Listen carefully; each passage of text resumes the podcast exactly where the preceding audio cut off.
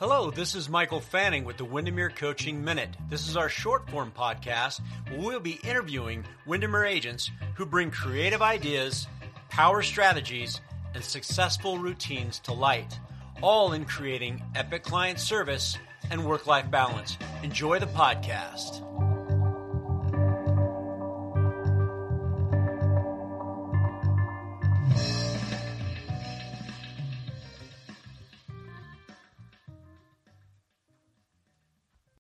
Look, Bumble knows you're exhausted by dating.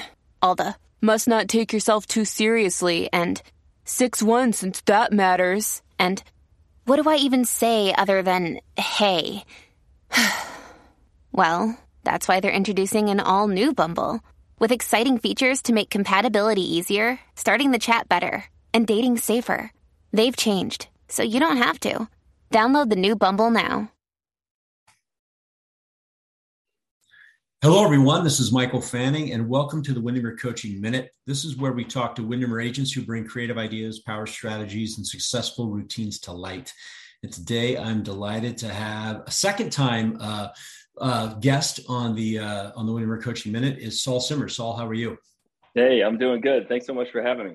Hey, my pleasure. Well, so everybody knows Saul does coach with us at Windermere Coaching, and one thing about Saul, he started back in 2017.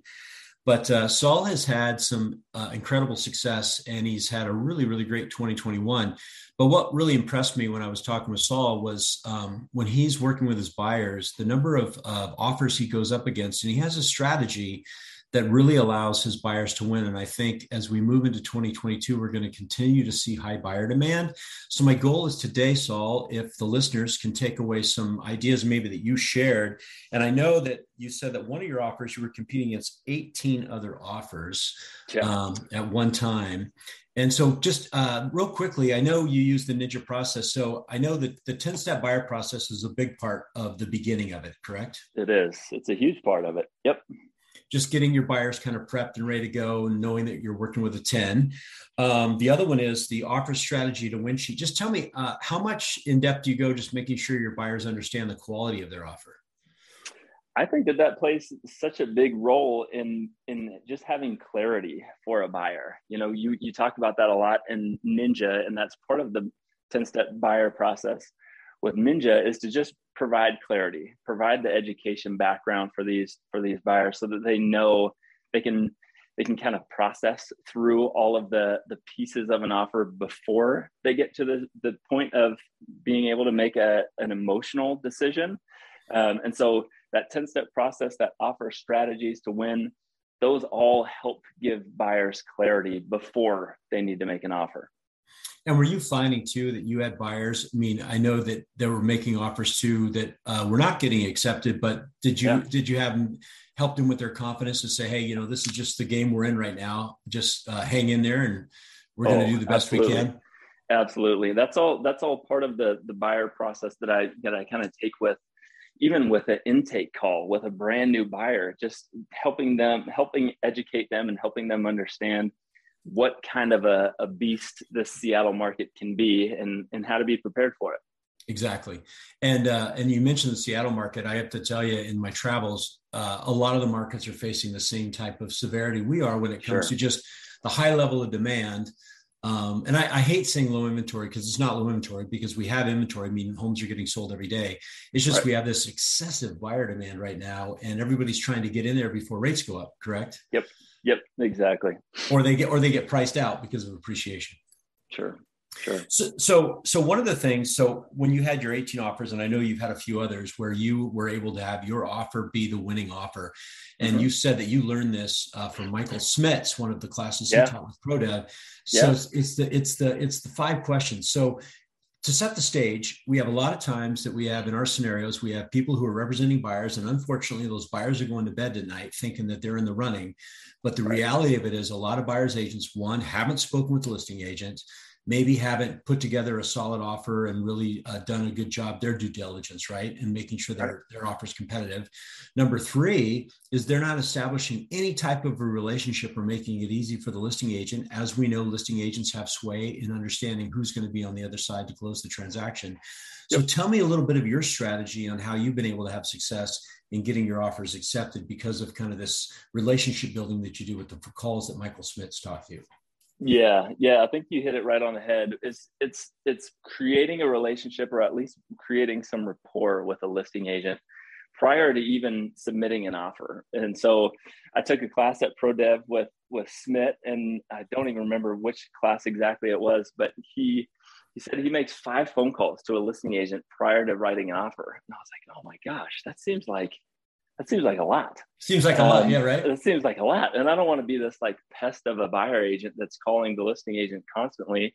But if you time it right, then it gives you the opportunity to have some conversation with them, build some rapport, and really just kind of deliver the all of the strategy that you possibly can to this listing agent, so they understand that you're competent, you know what you're doing, and that you have a buyer that's very willing to purchase this house and kind of settle the stress points of a listing agent of, you know, are we going to appraise? Are we going to close? And so there's a lot of opportunities there. And so, yeah, I would say these 5 phone calls prior to writing an offer is really where you can gain some ground. And I want to be precise here, because I want everybody to hear what you just said. 5 phone calls prior to writing an offer. It's not, hey, I'm writing an offer and I'm trying to get 5 phone calls in while you're looking at my offer. It's prior. Exactly. And you know what I love is these phone calls, I'm assuming, because you're going to go through it, but guess what they're doing? They're eliminating the seller's fears, because sellers have a lot of fears as well when they're working with buyers of the unknown. And so it gives the less of the unknown, if you will. So kind of walk us through it. So kind of walk me through what you do. Yeah. So first I want to just say kind of preparing for your calls. So thinking about this before you even make your phone calls, make time for your phone calls. So research neighborhoods, research the listing, research comps, have all that information prior to making your phone calls. Once you actually pick up the phone and call that listing agent, make sure that you're being generous, you're being kind, and ask if it's a good time to chat. Another thing that I also will ask is, hey, what's the best way to contact you kind of moving forward? Once I've got them on the phone, finding some common ground. So actually, this is a little bit of a prior, but looking on Facebook, looking on Instagram, knowing what office they're working in, knowing what agents are in their office, just so that you can have, similar to some Ford conversations, but you're just having some kind of common ground conversations. And then knowing and perfecting your intro, you know, hey, my name's Saul Simmer. I'm with Windermere here in Kirkland. Great job on presentation on your listing. I had just a couple questions that I wanted to run through with you. Is now an okay time? You know, having that and knowing how to say that properly will really help out. And then providing value. I think when you're on the phone call with somebody, if you're asking the same questions that are already on the listing, or you're asking questions that you could have answered by yourself, I think that listing agents can get a little bit irritated by that. So being aware of that. Well, and can I chime in here too? Because we get a lot of pushback, because we teach this in Ninjas, you know, establish a rapport before you offer the listing. And I have a lot of people say, well, the listing agents at this time are just frazzled. They don't want to talk to anybody. And aren't you just annoying them? And I said, well, number one, that's not true. That's an assumption that you're making. Yeah. Number two is that if you're asking questions that are already on the listing that they've already posted the answers to, you're going to annoy them. Right? Yes, 100%. Are you asking questions you already have answers to? Yes, you're going to annoy them. But like you're saying, that's not what you're asking. Right. And I think it's also important to just read the tone of the listing agent's voice. When you call and they pick up and they sound frazzled and they sound irritated, don't push. Like, clearly, that's probably not a great time to chat with them, and just say, hey, when's another time that I can give you a call? I really just have about 5 minutes worth of questions that I wanted to ask about your listing. Can I call you later tonight when you're not seeming so busy? And they'll be like, oh my gosh, that was so nice that they actually thought of me and could hear that I'm stressed. Yeah, that's great. Let's talk then. Exactly. So you're making it about them and you're listening. For sure. Yeah, for sure. I love it. Okay. So, all right. So you do your research. What's next? Yep.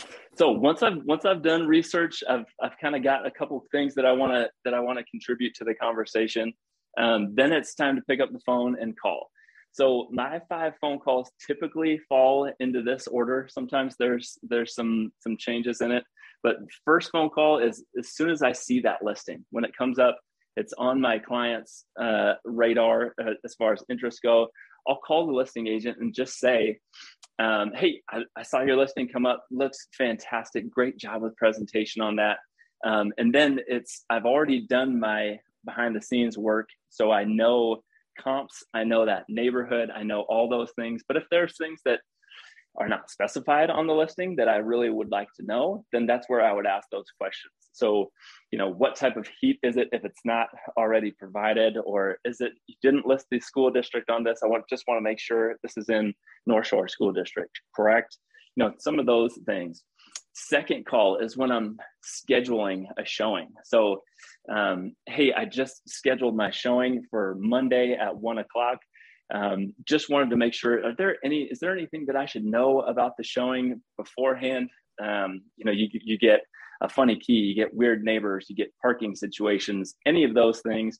And then you also just say, hey, I'll follow up after the showing. I so appreciate it. Right. And yeah. Then you actually have to follow up after the showing. And that's where it's, hey, great presentation. Really like the way that you put this all forward. Great price. Overall, just fantastic listing. Here's a couple questions that my client and I had while we were inside of the home. Okay. So that's 3 phone calls that are already done. And then it's 4th call. Hey, I'm going to be preparing an offer and for your client, and wanted to know, if the seller could wave a magic wand, what's their perfect offer? And is there anything that's outside of price and your standard contingencies that would be appealing to this seller? And then that's when you start to feel that phone call. Because if they just say, no, everything's good, just give me the highest and least contingencies, please. Right. Okay, great. Fantastic. Looking forward to presenting this offer to you and working with you. But a lot of the times what you'll find is this is when that listing agent will start to open up, because you've just asked the right question. Yep. What does your seller want? And so then it can be, sometimes you'll get these storyteller listing agents that will just open up their book and be like, hey, here's exactly what they're looking for. If you can get this, then you'll be in a good spot. Like, oh, wow, fantastic. And another question. Can I interject real quick here? The one thing I want to say is, my dad always said to me, son, you can't get what you want if you don't ask. And for anybody listening to this right now that is on the other side and you are a listing agent and you get a phone call from a buyer's agent who says, if your sellers could wave a magic wand, don't be a jerk. Right. Right. Offer something up. There's obviously something the seller wants. Why would you not ask for it? For sure. Especially in this market, right? Especially in this market. Well, yeah, and a listing agent should be advocating for their sellers. And so exactly. Why not say, hey, you know what? They're really looking for $1 million with the least amount of contingencies, and 2 weeks of rent back would really be ideal. Yep. Boom. Exactly. Like you just laid out exactly what your sellers want on a phone call. And of course, you can provide that to every buyer's agent if and when they ask, but why not? Yeah, why not? I totally agree with you. All right, and sorry I derailed you. So your next point was? Yeah, and so then really continuing to find common ground, continuing to try, and then that's really a good time for you to start to talk up your buyer and the lender that they're working with. And so if any information that you can share that would be beneficial to your buyer would be great. Now, strong buyer with a great financial background. Their profile looks very good, very, very interested in this specific neighborhood, this specific house, yada, yada, yada, whatever really is accurate for that buyer. And then I work with one lender primarily. And so I can talk to the last previous 2-3 years where we've worked together. We have an appraisal panel where we're not dealing with third-party appraiser management companies, and we're not dealing with any of that. So I talked that up quite a bit. And so that's my 4th call. Last call.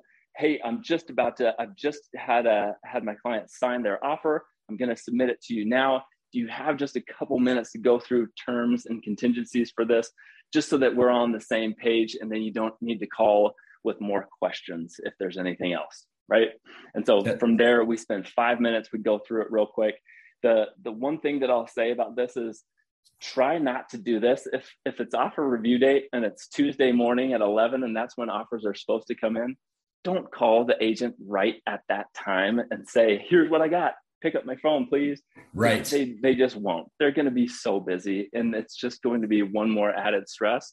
So get it in prior, give them a couple hours, or do it afterwards and just say, hey, I just submitted it, but I want to make sure that we're on the same page with this.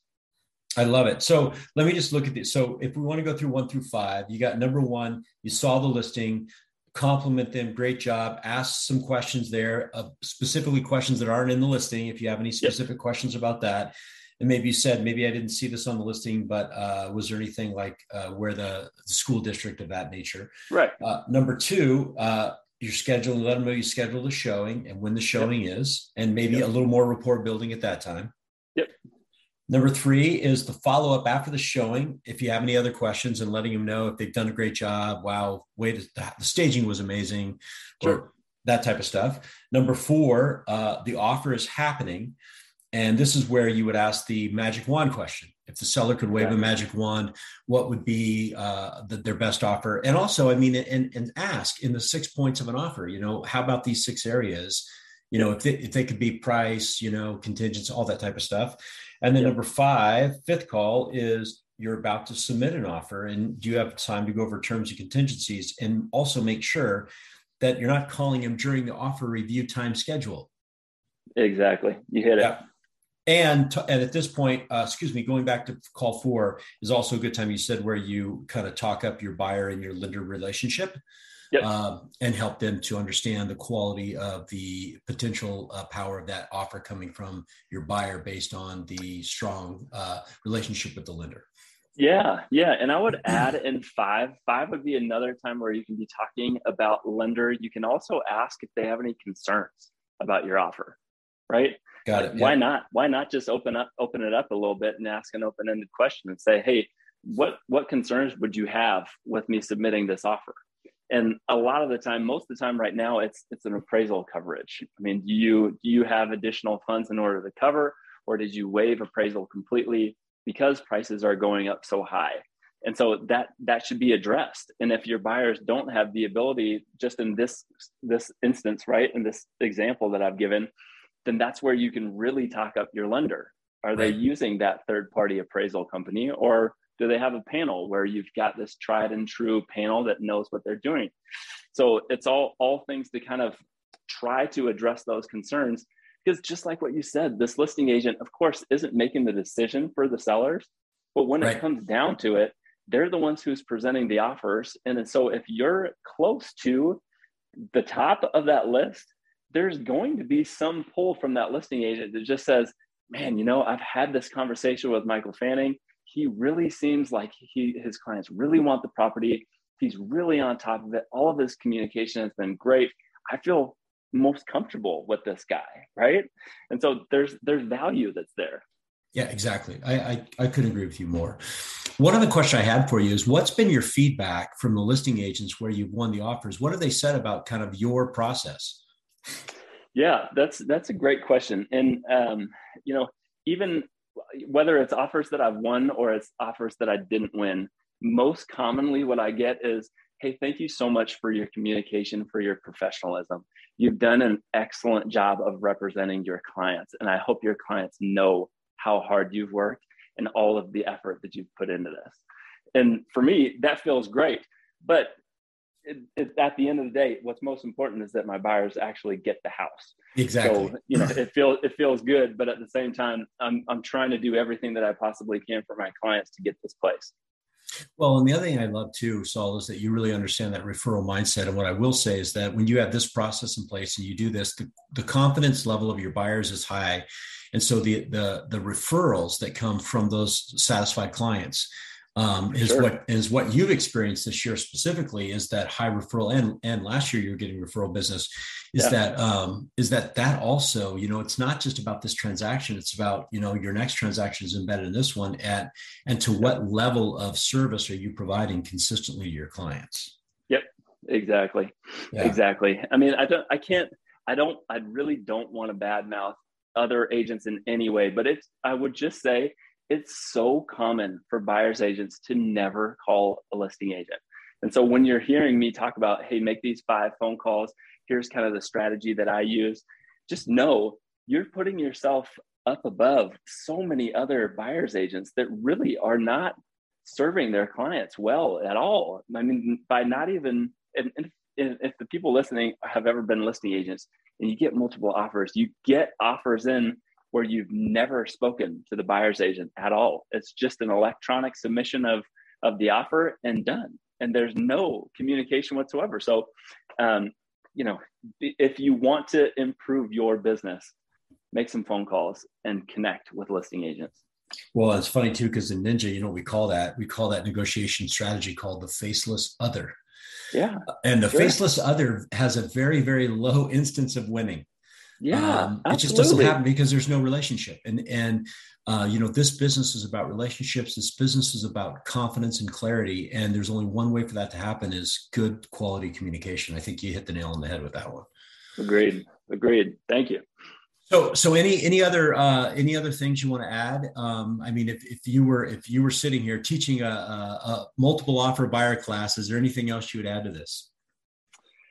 Yeah, I mean, offer strategies to win sheet would be incredible. Like I said, kind of in addition to the 5 phone calls, really trying to spend some time with buyers so that they know all of these 6 points of offer strategies and how to kind of vary those offers, those terms, so that they can be the most aggressive, but still be educated enough to know risk versus reward on those things. I think that would play a big role in it. And then, boy, I mean, this is just, it's a challenging market for sure. So doing all of your homework, being confident with your presentation, and really just being a good person will also help out quite a bit. I totally agree. And for those listening, a couple of things I want to just point out here. So when Saul talked about the offer strategy to win sheet, it takes the 6 points of an offer and it basically builds a thermometer and it runs what a risk tolerance questions. And basically it says, okay, if we were going to offer price, where do you want your price to be? And what we find is this demonstrates a power and need dynamic in the offer. And is your buyer in a more power position or are they in a more need position? And that's really good information to have your buyers understand, because there could be, I mean, I don't know if you've experienced this, Saul, has there ever been a time when your buyers wanted to make an offer, but you said, let me just tell you, based on the conversation I've had with the listing agent, based on where our offer strategy to win sheet is, I got to tell you, your probability of getting this home is not very high. Yep. Because I just had that 2 weeks ago. Yes, absolutely. Right? Yeah, because of what we know and where your risk tolerance is, I just got to tell you, we can make an offer, but I have to tell you, there's already other offers that are in that are already have a more power position than you do based on what we looked at. So what I love about that, have you ever said, is there anything we could change in your offer? Yep, absolutely. Yeah. And they may say yes. And they may say, no, that's the best we can do. Great. Well, based on that, what do you want to do? And again, you're letting them make decisions, but you're letting them make informed decisions. Yep, exactly. And then it really demonstrates that you are the professional, right? You are you are their trusted real estate advisor. And you're saying, hey, this is what I really think it's going to take in order to win. I'm hearing you. You're not comfortable with that. That's just fine. Let's just do this as a test, right? I know that you really want this house. Let's write this offer with the terms that you're suggesting. And if you don't get it, then maybe this can be a good learning lesson of just how aggressive this market can be. And if you get it, then boy, fantastic. Congratulations. Yeah, right. It was meant to be. Yeah. It was meant to be. And for the other listeners as well, you heard Saul talk about the 10-step buyer process. If you want to learn more about that and you haven't taken Ninja, your best reference would be to either get the Ninja Selling book, either read it or get it in Audible, and specifically Appendix A. And Appendix A is the entire 10-step process that Saul talks about. Yeah, just follow that to a T. Print it off, follow that, and it will be you'll be in a good spot. You'll be in a good spot. Well, hey, yeah. Saul, I want to thank you so much for taking the time. I know here we are, it's right after Christmas, and you got to spend time with your family, and you got a new addition to the family. And so, yeah, it's great though, man. I so appreciate you having me on here, and it's always great to have a good conversation with you.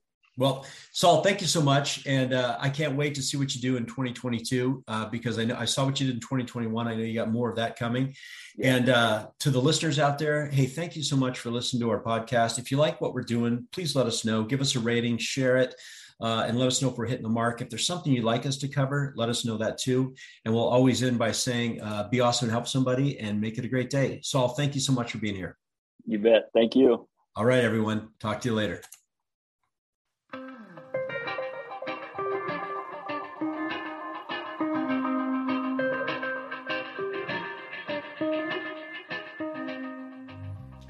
I want to thank you for taking the time to listen to our podcast.